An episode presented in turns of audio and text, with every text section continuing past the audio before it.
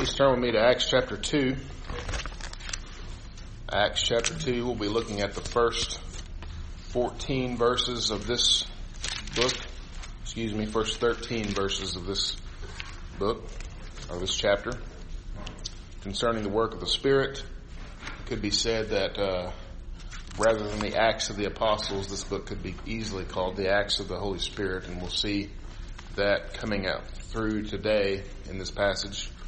Before we do that, let's go to the Lord in prayer, ask for his help with the text. Our Lord Jesus, as we come to your word today, uh, this particular chapter in this book is very full and it's very ripe with meaning. Um, it is one that we've all heard and seen and heard different interpretations of and and sometimes I think Lord can be a confusing passage. And so we pray that you would help us with it as we come to it that we would see you first and foremost our need for you um, in this passage that we would see how the Spirit is even now working in the church and that we must be more aware of this Spirit. And so, Lord, help us with that. It's in your name we pray. Amen. So, in order to introduce this text, you can, I'd have you turn to Luke chapter 7. I'm going to be paraphrasing a lot of the, the uh, book, or a lot of this chapter from Luke 7 and reading some of it, but you can turn there to kind of follow along with me if you want to. Luke chapter 7, verses 18 through 34. And what's going on here in Luke 7? Um, Jesus has been doing some miracles there in these these couple of cities. He he heals a centurion's son, and then he raises a widow's son from the dead in these two cities, Capernaum and Nain.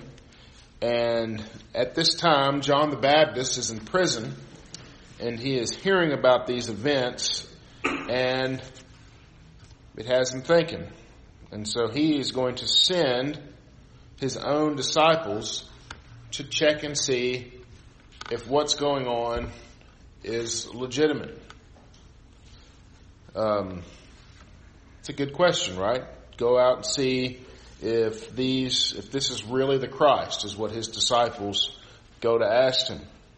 They wanted to see if he was the real deal or should he be waiting for another.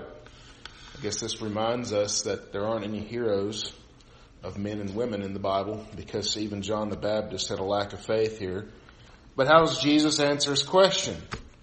He has those disciples spend the day with him as he heals the sick, as he does miracles. And he says, go back and tell him what you have seen and what you have heard. Now, do you think everyone there is convinced? Of course not. The Pharisees are there. The lawyers are there. They see what's going on and they reject it. And then verses 34 and 30 through 30, uh, 31 through 34 say this, Jesus concerning or responding to their rejection. To what then shall I compare the people of this generation? And what are they like? They are like children sitting in the marketplace and calling to one another. We played the flute for you and you did not dance. We sang a dirge and you did not weep. For John the Baptist has come eating no bread and drinking no wine, and you say, He has a demon. The Son of Man has come eating and drinking, and you say, Look at him, a glutton and a drunkard, a friend of tax collectors and sinners. Interesting characterization of Jesus, a glutton and a drunkard. How does Jesus characterize these Pharisees for saying those things? They're like children who are playing games in the street, who can't decide what game they're going to play. They're fickle and they're bored little children. They had seen the works and heard the works of John the Baptist. And what did they do? They rejected them. They had seen and heard the works of Jesus and heard his, and heard his words. They had saw a man raised from the dead during a funeral procession. But yet they reject Jesus as the Son of God, as the Messiah. It's almost as if they're saying, here we are, Jesus, entertain us. They even attempt to dismiss the whole thing by dismissing Jesus as a drunk and a partier, kind of the common rabble of the day. In our text today, the Pharisees and the other bystanders are going to say similar things concerning the Spirit's work amongst the disciples. They're going to see the work of the Spirit and they're going to dismiss the whole episode as a drunken party early in the morning. Kind of odd. Why is that? Because they cannot attribute the Spirit's work. It's something that they cannot explain. They cannot attribute it to something they can explain, so they just kind of explain it away as drunkenness, just like they did with Jesus, just like they did with John the Baptist. Does this sound familiar at all?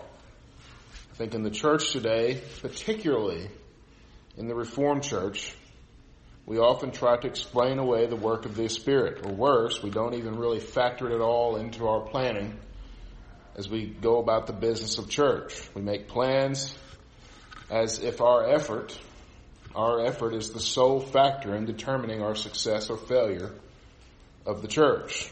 Granted, churches aren't supposed to just sit and wait you know, kind of just sit here and do nothing and wait. But they are to be doing the work of ministry. But I think many times our frustration with ministry, our frustration with the work of ministry comes because we forget the promised Spirit is at work. And so as we look at this passage, I want us to consider two main ideas from it. The coming Spirit, or the coming of the Spirit, and the work of the Spirit. With that, let's read from Acts 2, verses 1 through 13. Please stand as we read from God's Word. Acts 2, verses 1 through 13.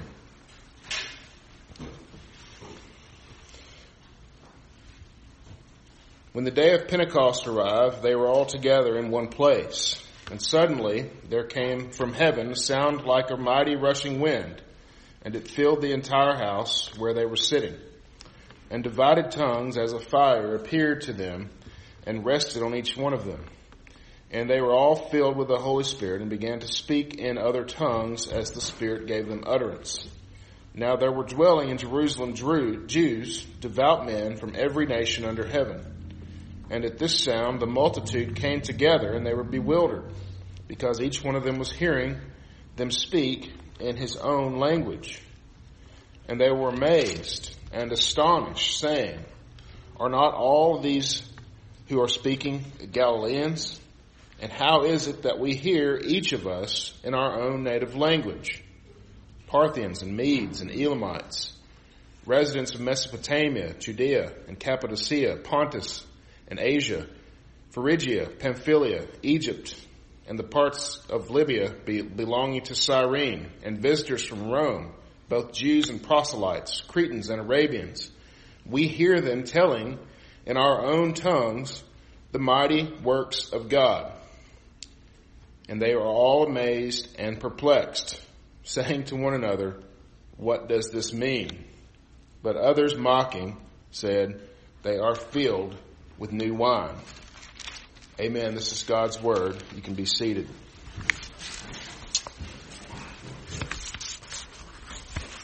So first and foremost, I do feel the need to say that this text is very swollen with meaning, with questions, even more questions. I can't even get, get close to answering them all in one passage, uh, or in one sermon. I think that would be silly.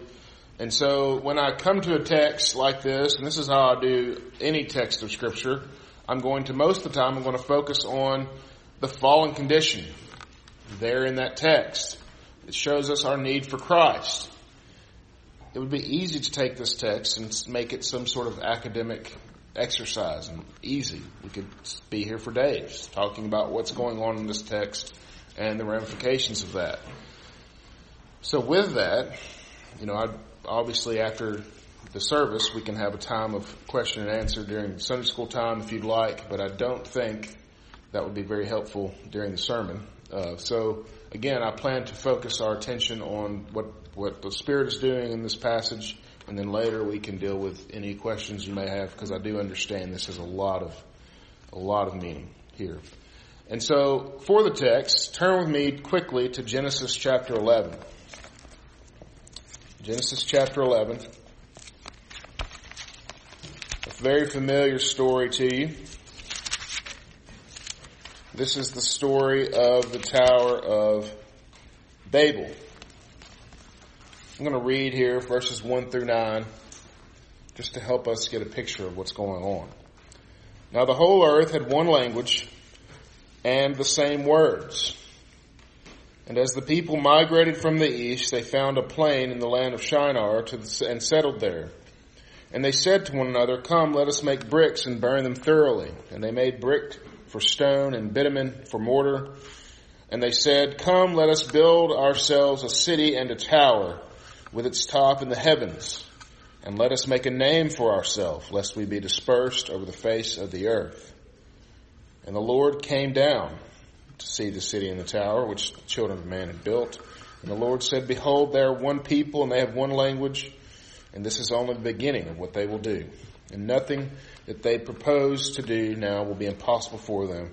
Come, let us go down and there confuse their language so that they may not understand one another's speech. So the Lord dispersed them, dispersed them from, from there over the face of the earth, and they left off building the city. Therefore its name is called Babel, because the Lord confused the language of all the earth. And from there the Lord dispersed them over the face of the earth. Interesting almost the reverse of what we're reading this morning. It's exactly what's going on. The people there wanted to build a temple. They wanted to make a name for themselves. The Lord saw this. He struck them down, causing confusion, causing everyone to speak different languages. You can imagine being there that day. You would probably be just listening for someone that you understood, finding that group, going off and doing your own thing, which is exactly what they did. They dispersed from there. After this, what happens in Genesis? Well, if you start at verse uh, chapter 12, God takes one of those nations that's off worshiping other gods and says, I will be your God and you will be my people. Now go to the place that I will show you, and the rest is history. From that nation, Abraham, Isaac, Jacob, Moses, David, finally Jesus, and then what does Jesus say? You will receive power when the Spirit comes on you, and you'll be my witnesses to who? To the ends of the earth, to all those nations that I promised your father Abraham would be a blessed would be blessed through you. And now, here in Israel, all those nations are together, hearing the gospel, and many hundreds of them are saved. Rather than being dispersed, they are gathered together under one head, Jesus Christ. Even now, he is gathering people for himself from among those scattered nations. I think that's what this text is showing us, how this all began. So that brings us to the first point, the coming of the Spirit, verse 1. When they, when the day of Pentecost arrived, they were all together in one place. Pentecost was a feast of the Jews. Pentecost is the 50th day after the Sabbath uh, that is associated with Passover. So the term Pentecost is actually a Greek term for the Jewish feast called Shavuot, the Feast of Weeks, sometimes called the Feast of the Harvest or the Feast of First Fruits. It was one of the feasts that the Jewish people were to observe as a people. This is significant that this is a time of feasting, right? Because all those people are going to be there. Not only Jews from all nations, but also God-fearers, those who kind of recognize the Hebrew God as being the God of the universe, but aren't Hebrews, so they've been shut out of all of the Hebrew worship and the, the, the circumstance associated with the temple. There's an area in the temple for them to worship, but they don't have all the, the ceremony associated with that, but they're there in town to worship. They're there to observe the feast. When was the last time that they all came in to see the feast? There were some busy things going on that weekend. Well, there was a man crucified that weekend, the Passover Sabbath, the day before that Sabbath. The man was crucified, Jesus Christ, by the hands of the Jewish leadership and the Roman government. This time they come and Jesus is gone, not because he's dead, but because he is risen. And he's at the right hand of the Father, and he is hearing those disciples preach the gospel. All those people. This text tells us that the disciples were there together in one place. And we aren't to believe that it's just the 12, but this is the 120 that were mentioned in chapter 1.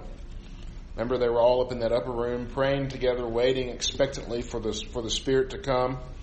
And as they're there, the Spirit comes. The sound like a mighty rushing wind is what we're told. Tongues of fire come down and rest upon each one. What's going on here? Well, the rest of scripture can give us some, some hints, I think. In Matthew chapter 3, verses 11 and 12, this is the baptism of Jesus. And John is talking about what's going on with baptism, and he's talking about his own ministry. And John the Baptist says this I baptize you with water for repentance, but he who is coming after me is mightier than I, whose sandals I am not worthy to carry. He will baptize you with the Holy Spirit and with fire. His winnowing fork is in his hand. He will clear his threshing floor. He will gather his wheat into the barn, but the chaff he will burn with an unquenchable fire. Why fire? What does fire represent? All throughout the Old Testament and the New, Fire is a symbol of purification. It represents removing something that is there and keeping the good every single time. Remember in Isaiah 6, the angel touches the lips of Isaiah. Why? I am a man of unclean lips, is what Isaiah said. The angel touched his lip with that hot coal, burning his lips, representing the cleansing of Isaiah, preparing him for ministry. This fire that has come down, these tongues of fire is what the scriptures say, come down as a symbol of the Spirit coming on them.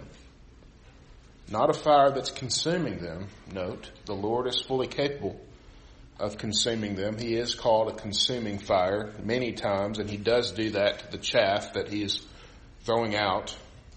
But this fire does something else to the believer. It cleanses them of their sin. That's what we read from the Heidelberg this morning. Who cleanses?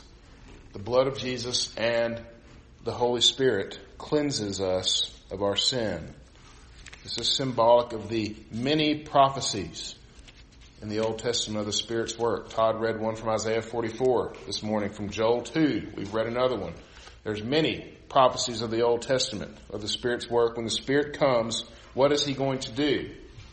Ezekiel 36, we've read many times. He's going to take our heart of stone, He's going to replace it with a heart of flesh, representing the cleansing that's going on in our own lives. Anytime we think that the Spirit's work is diminished in the least, we have to remember that the Spirit's work began before time eternal. A lot of times I think we're afraid to talk about the Spirit because of some of the prevailing culture in Christianity and in evangelicalism.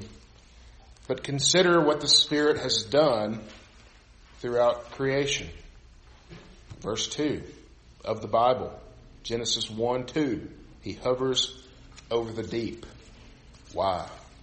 Watching over his creation. That word hovers is just like what a mother hen does with her chicks. Covers them up, cares for them, watches over them. He's been with his people since the beginning, protecting, guiding them, supernatural strength at times, courage at others. In his greatest work, what did the Spirit do? He came into the lives of dead sinners like you and I and breathed into us his very breath, just like he did with Adam in those first, day, first days. Except this breath that was breathed into us gives us a new life, awakens us, awakens our spirit to this new life. And in so doing, what does he do? He not only just does that and then he didn't run off at that point, he inhabits us. He continues to speak to our own spirits, reminding us that we are His because we oftentimes want to remind ourselves just the opposite. So the Spirit of God talks to our spirit saying, no, you are indeed my child. He gives us the words to say when we don't know them. He guides us in our steps and our actions, keeping us from being as bad as we could be all the while making us to be more and more like the Son. And when we die, guess who's going to be there to bring us home? The Spirit. In none of that do we need to add anything crazy, because all of that is miraculous enough. It's incredible the Spirit's work, continued work in our lives. And the sin of some, as we know, is to make the Spirit some sort of circus act. Does parlor tricks, causing people to shake or laugh or whatever other crazy stuff. But I'm afraid that an equally dangerous sin besets those of us who would easily shake our fingers at the circus acts. Because in our minds we forget that the Spirit and only the Spirit is capable of changing hearts, of going before us, even before we would get up or do anything, giving us assurance that we are His. Rather than rely upon the Spirit, what do we want to do? We want to rely on our ability, on ourselves. All of a sudden the gospel says that the Spirit causes that the, the gospel says that the Spirit causes us to walk in His ways, well, it becomes a work-based thing for us. We want to walk in our own ways. Out of fear of looking like some circus folk, we might be tempted to call the Spirit's work drunkenness, like the Pharisees did in the passage that we read today. And so I think this is a warning for us, brothers and sisters. The Spirit is working even now. And without the work of the Spirit, guess what would happen to the church? It would be folded up. It'd be done. It would shatter. The Spirit will keep His people. He will hold them up. And I understand that it's easy to, it's easy to want to speak light of the Spirit's work. Why? Because we don't want to be seen as crazy. I understand that. But let's be honest. Next week's passage shows us that Pete, Peter takes this opportunity as being called a drunk, and what does he do with it? He preaches the gospel. Hundreds are saved. We worship a God that is triune, Father, Son, Holy Spirit. The Spirit's works seems the most mysterious to us, well, because at times it is. What does the text compare him to? What do all the texts compare him to? The Greek word and the Hebrew word both for spirit are, is the word for wind. This is the Spirit's work. It's hard sometimes for us to quantify it. Imagine how they felt that day in the upper room as the Spirit came down upon them. But the Spirit is a here, a constant reminder to us that we are not our own, that we are bought with a price and we are not deserving of his presence here with us, but he is here with us anyway. So let us then endeavor to trust more and more in the Spirit's work in our lives. And that brings us to the next point the work of the Spirit. So after they were filled with the Holy Spirit, the, these tongues of fire came down upon them. They were filled with the Spirit. Says they began to speak in other tongues as the Spirit gave them utterance. Again, this is the Spirit's work here. The text is very plain. The plain reading of this text is that these tongues were actual languages that many in attendance could understand in their own tongue. You can imagine this. I mean, I, I can try to imagine being in the upper room and this happening and this event kind of spilling out into the street and, and many, many people hearing their language all of a sudden and wondering, those people are Jewish. Why am I hearing my language come out of their mouth? You can imagine the gathering of people that is coming up. This is not normal. Why is this going on? Again, this is a complete reversal of what we read in Genesis 11. Everyone is hearing that language, all those different languages, but all hearing the same message. The languages don't go away. But in that particular moment of redemptive time, the Spirit used this method to have the gospel preached to all the nations. This is significant. Paul talks about it later. He talks about this gift later in his writings. We are to understand from his letters that this gift extended beyond just this day. This wasn't a one-time event of tongues. However, I think that the gift was used for a time in the church and is probably extinct in the church today. That is my particular stance on that, though um, I, I, can be convinced otherwise, but I don't. I don't believe I will be. We can go into a larger discussion of that later if you'd like. But one thing is for certain: this wasn't just gibberish that was being spoken that day. There were real languages that the crowd heard and understood. That is, except for one group. They didn't understand anything that was being said. They mocked the speakers. And they said they're filled with new wine, meaning those people are drunk. Which is to be contrasted with the other people that said, verse 12, they were amazed and perplexed. But at least their question was one of wanting to know, what does this mean? Obviously, this is a major moment. Peter uses it to preach the gospel, which we'll hear about next week. And I think it shows us the response typical to the mighty works of God, which is what they, you know, those, those men and women came out of that upper room talking about, the mighty works of God. The response is either one of two things, acceptance or rejection. And who ultimately decides that? The Spirit. The Spirit is who works in the hearts of men and women to cause them to hear the truth and respond. Why didn't those people hear?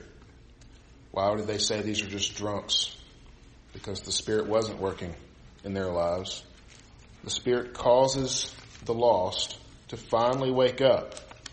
What are some other ways of the scripture, scripture uses to say that? To be reborn, to become a new creation, to be made new. Was it Peter's eloquence that day that caused those people to be revived? Was it his education and his refinement? Was, his, was it his way with words? Remember, Peter was a fisherman. It wasn't any of those things. Who was it that convinced those men and women that day that were saved by the hundreds and thousands? The Spirit alone. Brothers and sisters, this is absolutely refreshing and liberating. It has to be. We don't have to be the next Charles Spurgeon. Thankfully. I mean, no one could grow a beard like that, right? We don't have to be the silver tongued preacher from England. We don't have to be Billy Graham. We don't have to be any of those. And when we try to make our words the showcase, we might as well be like those who are mocking the Spirit, calling others drunk. Do you understand that if we rely on our own works at all, we're the Spirit, we're robbing the Spirit. The Spirit does the work. Since the Spirit goes ahead of us, we have absolute confidence as we minister that He will do exactly as He means to do. And what does He mean to do? We are called to be Christ's witnesses, are we not? Did not Jesus Christ say, You will receive power when the Holy Spirit comes upon you? He means to use us in that work. And so, in conclusion, the Spirit can and will use us. He is capable of the work all alone, but He has chosen his or He has chosen meager means with which to accomplish that purpose. What will He do? Well, what will we do as a result of that? How will we respond?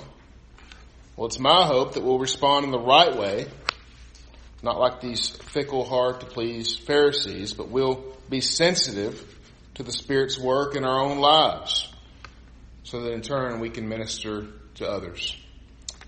Let's go to the Lord in prayer. Our Lord Jesus, we pray